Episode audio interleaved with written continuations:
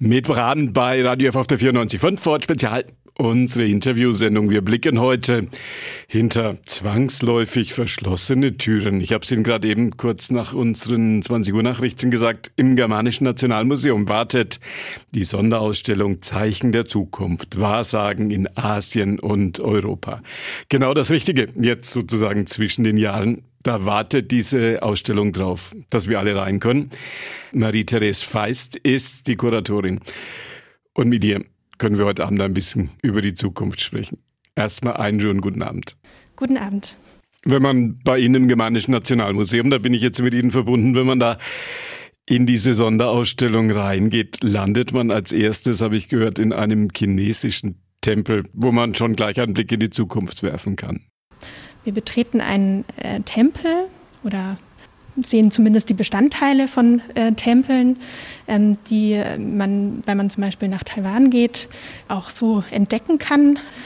Und in diesem Tempel ähm, können Menschen tatsächlich auch jetzt in der Gegenwart ganz direkt mit den Gottheiten Kontakt aufnehmen und sie um Zukunftsvorhersagen bitten und die dann auch mitnehmen.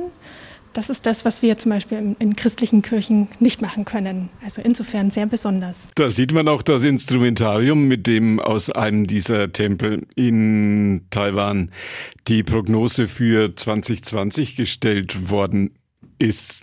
Die war irgendwie nicht so gut, habe ich gehört. Die war jetzt in dem Fall, war sie sehr schlecht.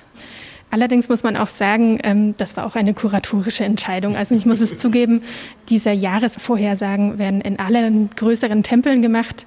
Es gab auch gute Vorhersagen. Allerdings muss man auch sagen, für Taiwan ist es ja auch besser gelaufen dieses Jahr als für Deutschland. Insofern, ja. Zeichen der Zukunft in Asien und Europa. Das ist sozusagen gleich am Anfang der Blick nach Asien. Wir sind aber in Nürnberg. Und da gibt es auch den Blick von Albrecht Dürer aufs Schicksal.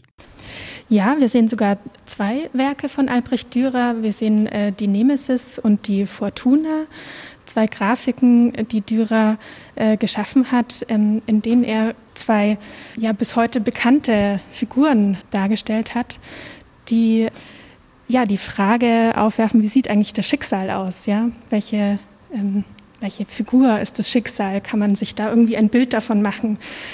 Heute sehen wir das ja so ein bisschen anders mit dem Schicksal, aber wenn wir uns das Bild genauer ansehen, sehen wir also ähm, eine Frauengestalt, die Fortuna, die auf einer Kugel steht. Ähm, auf einer Kugel kann man nicht so ganz fest stehen. Ähm, das Glück ist also etwas Unbeständiges, ja? Also etwas, was man nicht so ganz gut einschätzen kann. Wenn es bei uns darum geht, dass man den Blick in die Zukunft werfen soll, dann sagt ja jeder immer, na, weiß ich nicht, ich habe ja keine Glaskugel. Sie haben eine. Also die Glaskugel, die wir ausstellen, ist ein ähm, Objekt aus dem neunzehnten Jahrhundert. Relativ einfacher Gegenstand, ähm, eine einfache Glaskugel, die man auch schon relativ günstig erwerben konnte im neunzehnten Jahrhundert. Gleichzeitig ist der Blick in die Glaskugel ähm, eine Wahrsagetechnik, die schon eine sehr lange Geschichte hat. Also der Blick in spiegelnde Oberflächen, in Wasseroberflächen ähm, war immer faszinierend und man hat immer eigentlich schon die Vorstellung gehabt, ähm, dass da sich irgendwie ja, ähm, besondere Geister oder besondere Botschaften erkennen lassen. Im neunzehnten Jahrhundert wurde das quasi auch zu einer Technik, die ähm, ja, so, äh, eher im privaten Rahmen auch angewendet werden konnte, was ja auch ganz interessant ist. Dann haben Sie noch ein paar ganz besondere Stücke aus Asien, aus Taiwan. Sind Sie stolz drauf, dass Sie die bekommen konnten? Die sind erstens sehr alt. Da wissen wir, dass die Menschen sich schon immer für die Zukunft interessiert haben. Und die waren in diesen Tagen der Pandemie vermutlich auch schwer zu bekommen. Das sind sogenannte Orakelknochen. Das sind ähm, wirklich sehr, sehr ähm, spezielle ähm, und auch sehr alte Quellen für Wahrsagerei, die wir ähm, auch sehr aufwendig geliehen haben für unsere Ausstellung aus Taiwan. Ähm, Orakelknochen sind ähm, äh, aus dem dreizehnten Jahrhundert vor Christus, äh, aus der Shang-Dynastie. Und ähm, die zeigen also wirklich auf sehr faszinierende Weise, dass äh, schon zu dieser Zeit Wahrsagung als äh, ja, Grundberatung für politische Entscheidungen äh, genutzt wurde. Ähm, die Orakelknochentechnik war ein Privileg der Könige der Shang-Dynastie. Es sind sehr wertvolle Stücke, die selten außerhalb von Taiwan zu sehen sind. War es schwer, in diesen Pandemietagen die zu bekommen? Ja, das war eine sehr wechselvolle und spannende Geschichte dieses Jahr. Ähm, ich muss sagen, wir haben ähm, große Unterstützung und auch Beratung gehabt ähm, durch die Universität Erlangen-Nürnberg, die auch die Kontakte hergestellt hat und auch das sinologische Know-how gehabt hat. Professor Michael Lackner, der da wirklich auch sehr geholfen hat, diese Situation zu durchstehen, und aber auch die große Bereitschaft der Academia Sinica in Taipei, solche Prachtexemplare mitten in einer Pandemie äh, in Deutschland ausstellen zu lassen. Also wirklich ganz toll, da sind wir sehr stolz drauf. Wie war das für Sie als Kuratorin dieser Ausstellung Zeichen der Zukunft, im Augenblick ja noch hinter verschlossenen Türen im Germanischen Nationalmuseum? Wie war das, wenn man sich so lange mit der Zukunft beschäftigt? Also die direkte Arbeit an der Ausstellung war jetzt ungefähr ein Jahr, ein sehr turbulentes Jahr. Jetzt haben Sie doch das gesamte Instrumentarium dann sicher drauf, um in die Zukunft zu gucken. Also ich bin ähm, von Hause aus Kunsthistorikerin. Ich habe tatsächlich ähm, sehr viele neue Dinge gelernt. Ähm, ja, leider bin ich keine Expertin für Wahrsagepraxis geworden, sonst hätte ich vielleicht auch vorhersehen können, was dann mit der Ausstellungseröffnung passiert. Aber ja, wir können ja noch üben. Eine europäische Tradition beim Blick in die Zukunft ist das Handlesen. Also die Handleserei ist natürlich eine der Techniken, die wahrscheinlich jeder kennt. Ja, das war über Jahrhunderte beliebt. Es ist vor allem seit dem Buchdruck in Europa wirklich sehr verbreitet und populär geworden, auch so zur Selbstanwendung.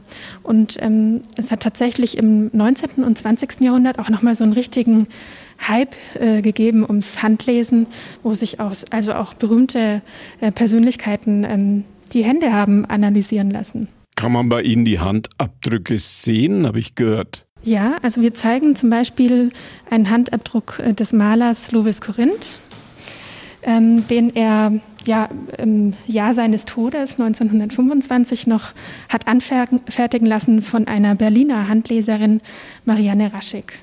Und ähm, wir haben dazu leider kein Gutachten. Wir wissen also nicht, was Marianne Raschig daraus las, also ob sie zum Beispiel auch erkannte, dass Lovis Corinth ähm, im selben Jahr sterben wird, wissen wir nicht. Ähm, was sie aber gemacht hat, ist, dass sie da auch äh, drüber geschrieben hat, also sehr ausführliche Bücher, und äh, zumindest äh, glaubte zu erkennen, dass sie in den Händen von berühmten Menschen auch erkennen konnte, warum sie berühmt geworden sind. Frage an Sie als Kuratorin, wo haben Sie diese Dinge her, dass die aufgehoben werden? Den Handabdruck von Lovis Corinth, ähm, den haben wir hier aus der Sammlung des Deutschen Kunstarchivs hier am Haus. Ähm, das heißt, das ist im Nachlass von Lovis Corinth selbst gewesen. Zeichen der Zukunft, Wahrsagen in Asien und Europa, das heißt natürlich auch der Blick in die Sterne. War das etwas, was man bei uns in Europa mehr gemacht hat oder in Asien? Also der Blick in die Sterne und ähm, natürlich auch der Blick überhaupt in den Himmel ist etwas, was man, glaube ich, in allen äh, großen Kulturen ähm, beobachten kann. Das ist nichts spezifisch Europäisches oder Asiatisches.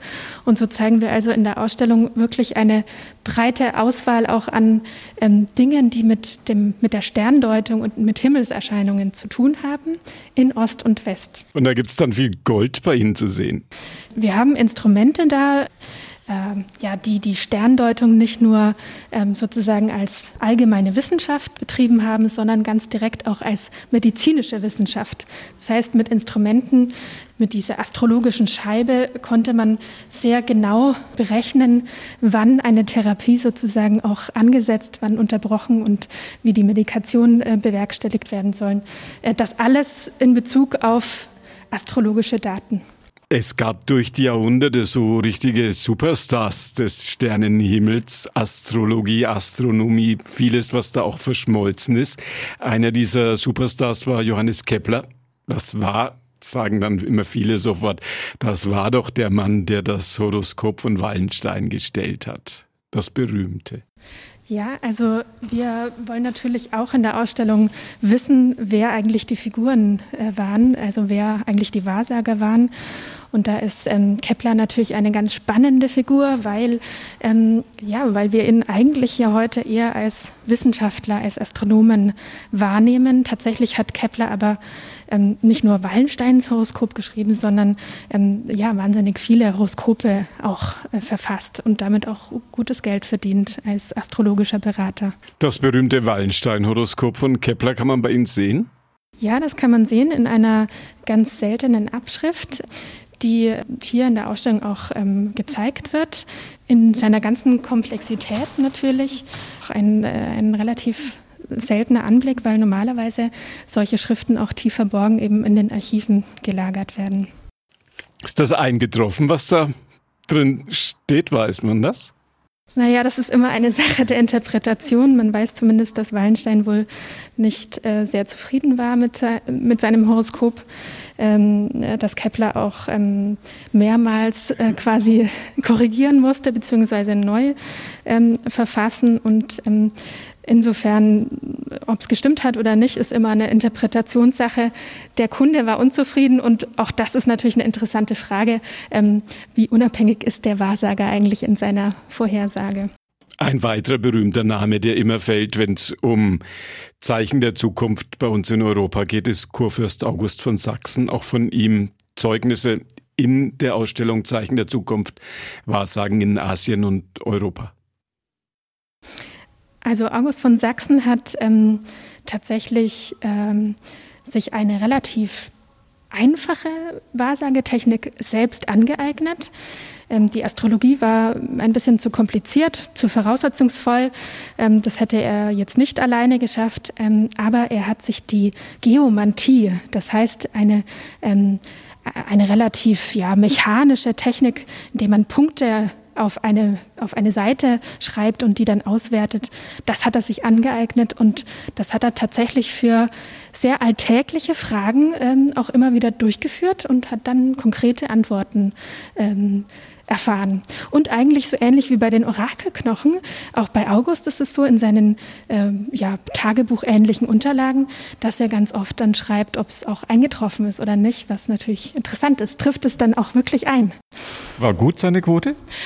Ja, also sagen ähm, mal so, mal so. Ja, ähm, es hat ihm zumindest geholfen, da so ein bisschen die Verantwortung abzugeben oder eine Grundlage zu haben für seine Entscheidungen. Das Original jetzt bei uns in Nürnberg. Wo haben Sie das bekommen? Aus der Sammlung der Sächsischen Landesbibliothek. Die Sächsische Landesbibliothek hat ähm, mehrere Bände von diesen Schriften in seinen Beständen und die konnten wir für die Ausstellung sozusagen für uns gewinnen. Zwei Dinge müssen wir noch klären. Die Leser von Harry Potter wissen, dass man für alle Zeit vor einer schlechten Zukunft geschützt ist, wenn man eine Alraune dabei hat. Ich nehme mal an, Sie haben auch eine in die Ausstellung. Also die Alraune ähm, zeigen wir auch, weil wir natürlich auch wissen wollen, welche Objekte gibt es denn eigentlich, mit denen man nicht nur die Zukunft vorhersagen kann, sondern vielleicht auch beeinflussen. Ähm, und die Alraune ist ein ähm, ganz tolles Objekt. Das zeigen wir hier als Alraunmännchen, ein kleines Talismanobjekt aus unserer eigenen Sammlung, ähm, dass man... Ähm, Ja, da, da gibt es verschiedene Legenden darum. Ähm, die Alraune, die Mandragora, ist eigentlich eine giftige ähm, Pflanze, die man für Heilkunde eingesetzt hat. Ähm, aber schon im Mittelalter haben sich sehr viele Legenden drum gesponnen, ähm, denn die, die Wurzel der Pflanze sah aus wie ein kleiner Mensch. Und so dachte man, dass ähm, ja, die Flüssigkeiten von Gehängten sozusagen zur, zum Wachstum dieser Pflanze führen würde. Man konnte sie unter dem Galgen ernten und dann, ähm, wenn man sie aufbewahrte und gut behandelte, konnte sie einem also alles Mögliche Gutes bringen. Geld, Liebe, Glück, alles Mögliche, was man wollte.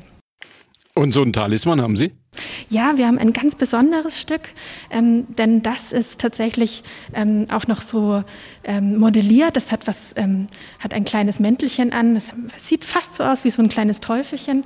Und was auch noch besonders ist, ähm, es ist eingesperrt ins Kästchen. Das heißt, es ist eigentlich wie so ein kleines Teufelchen, das man ähm, im Prinzip erpresserisch auch ähm, genutzt hat, um ähm, ja, dem Glück auf die Sprünge zu helfen. Und ganz am Ende der Ausstellung, habe ich gehört, kommt man in einen dunklen Raum. Und da Gibt es noch einen richtigen Geist? Also ähm, wir haben ja schon bei den, beim Geisterschreiben gesehen, dass Geistervorstellungen in, ähm, auf unterschiedlichste Art in Asien und Europa vorhanden sind. Wir haben natürlich die wissenschaftliche Distanz, auch als Forschungsmuseum, dass wir sagen, wir können keine wirklichen Geister beschwören. Ähm, vielleicht leider, vielleicht zum Glück. Aber was wir natürlich haben, ist ähm, auch einen breiten künstlerischen Diskurs über solche Fragen. Und mit so einem beschließen wir auch die Ausstellung und bringen dadurch im Prinzip auch wieder wirklich Geister hier hinein und versuchen auch, ähm, so ein bisschen in der Gegenwart anzukommen. Spannende Dinge, das waren jetzt nur ein paar, die wir heute im Radio F-Gespräch klären konnten. Spannende Dinge in der Ausstellung Zeichen der Zukunft, Wahrsagen in Asien und Europa, die noch hinter verschlossenen Türen im Germanischen Nationalmuseum darauf wartet, dass wir da alle rein können. Ginge von einer Sekunde auf die andere, ist alles da, wenn Sie schon mal ein bisschen neugierig sind. Im Internet, online, digital kann man da auch schon ein bisschen stöbern. Aber Sie wissen ja, die Aura der echten Stücke durch nichts zu ersetzen. Die Kuratorin, heute Abend meine Gesprächspartnerin gewesen, Marie-Therese Feist. Ihnen viel Erfolg mit der Ausstellung. Schönen Abend ins Germanische. Vielen herzlichen Dank. Ich freue mich sehr auf die Eröffnung.